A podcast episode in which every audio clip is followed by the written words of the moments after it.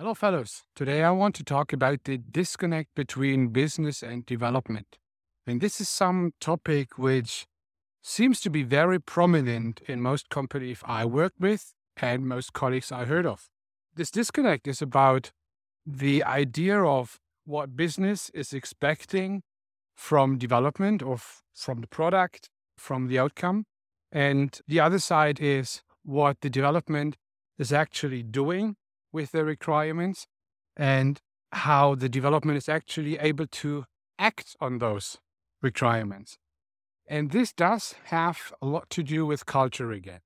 So the disconnect, as I experience it over the years, it's about a rigid business side and an agile development side.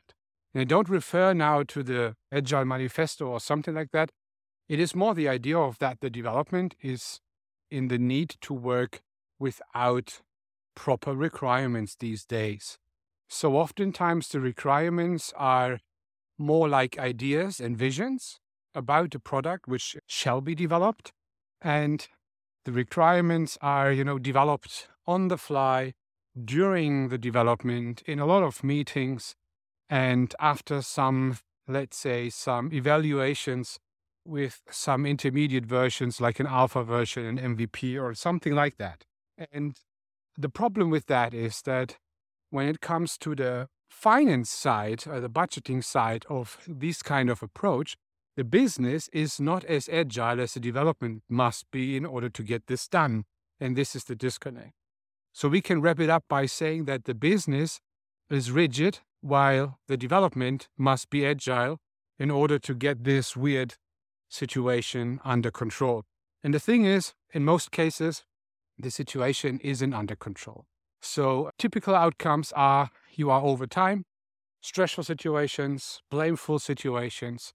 You need to acquire more budget. Expectations were not met, or the product developed into a wrong direction. There are so many things which can go wrong when you don't have the right requirements from starting on. But this is another topic. So defining decent requirements is actually some big effort as well. It's often not done in the beginning because people actually don't have time and they want to start and you know just hop into development. And there we are. So developers are often under stress. So as well as the CTO is, because the CTO is the person who actually needs to connect those two worlds, business and development, with each other. Most of the CTOs I know were developers the expectation of the business is to get a vision done in a limited time frame with a limited amount of money and resources. The problem is we're talking about a vision still. So there's no big booklet where all requirements are very detailed described in there and you just go for a waterfall approach and just work it down until you have this kind of thing. So that would be easy for the development part, but it isn't the case. And another thing is that the business side is not really seeing the development as a central aspect of the company still. I see it that a company is divided in departments. But in my opinion, that should not be the case anymore. There should not be an IT department and the business people, the salespeople, or something like that. And I see that oftentimes the salespeople see it as their product. They want to sell it and they need someone to build it for them as a service provider. This is true when you are a service provider or a different company, but within the same company, I wouldn't do it. I would start to see it as one company, one culture, one responsibility, and one ownership.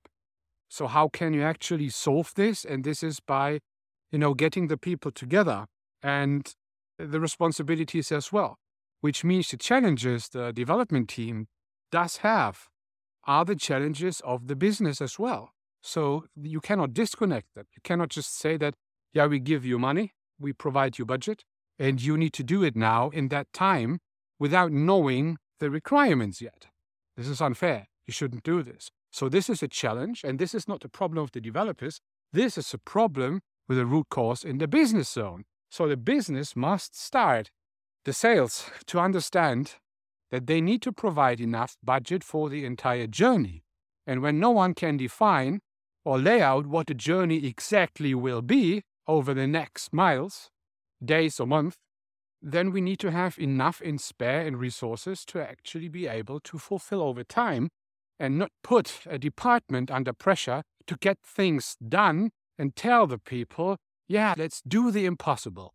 I don't like that. Doing the impossible is, first of all, impossible and something you really damage the own culture, the people. You damage everything, actually. So you shouldn't do that.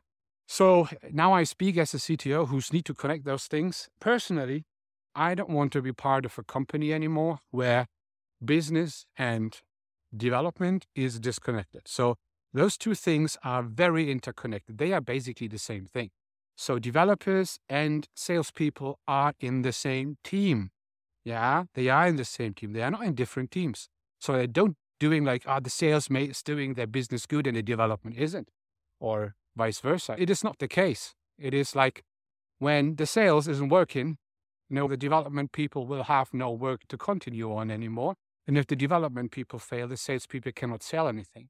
So it is the same thing. The company is a team. We should get away from the idea that a company does have several teams and each team is performing differently. So as long as we have that in our minds, we are still in the industrial age. And we shouldn't be in the industrial age. We are in the age of information. And we should adapt our mindsets, our culture towards that. And trust is very important in an area where no one knows what the real goal actually is. So, this is what I wanted to tell you today, where I think that we have a disconnect still between business and development, and of course, other departments as well. This was just an example because of my own business. And we can solve this problem by seeing the company as a cultural entity, as one team, you know, and everyone is taking responsibility for everything. So the salespeople need to ask the developer people what they need, and the developer people need to ask the salespeople what they actually need to sell. And everyone needs to do his best in order to get things done. But it's not about finger pointing and who's performing, who's not performing. It's like a chain, you know? And you cannot expect others to be just, you know, doing the impossible. And this is why culture always wins. Culture outperforms sales, culture outperforms technology, because when the culture is wrong in your company, you won't do any successful things. Because when culture is failing in your company, then you won't get to the outcome you could have been. And this is what you should think about. And always try to be fair in your company. Always try to be fair with uh, others, understand others, understand the salespeople as a developer. And I see that vice versa as well. Of course, it is not about bad business people because they are, in my opinion, more rigid than developers are.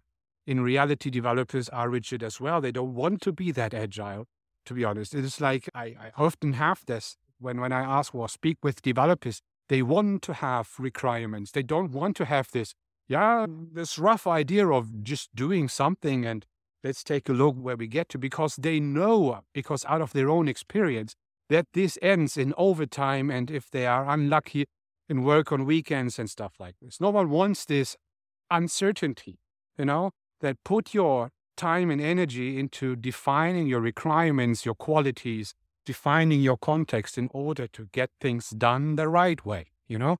And the more you prepare, the more you work together, the more you put into your culture, the easier it gets for everyone. And the more everyone starts to understand the others in a team and sees everything in a company as a team. And this is so important to understand. So I hope that helped. I wish you a great day and enjoy Sunday. Goodbye then.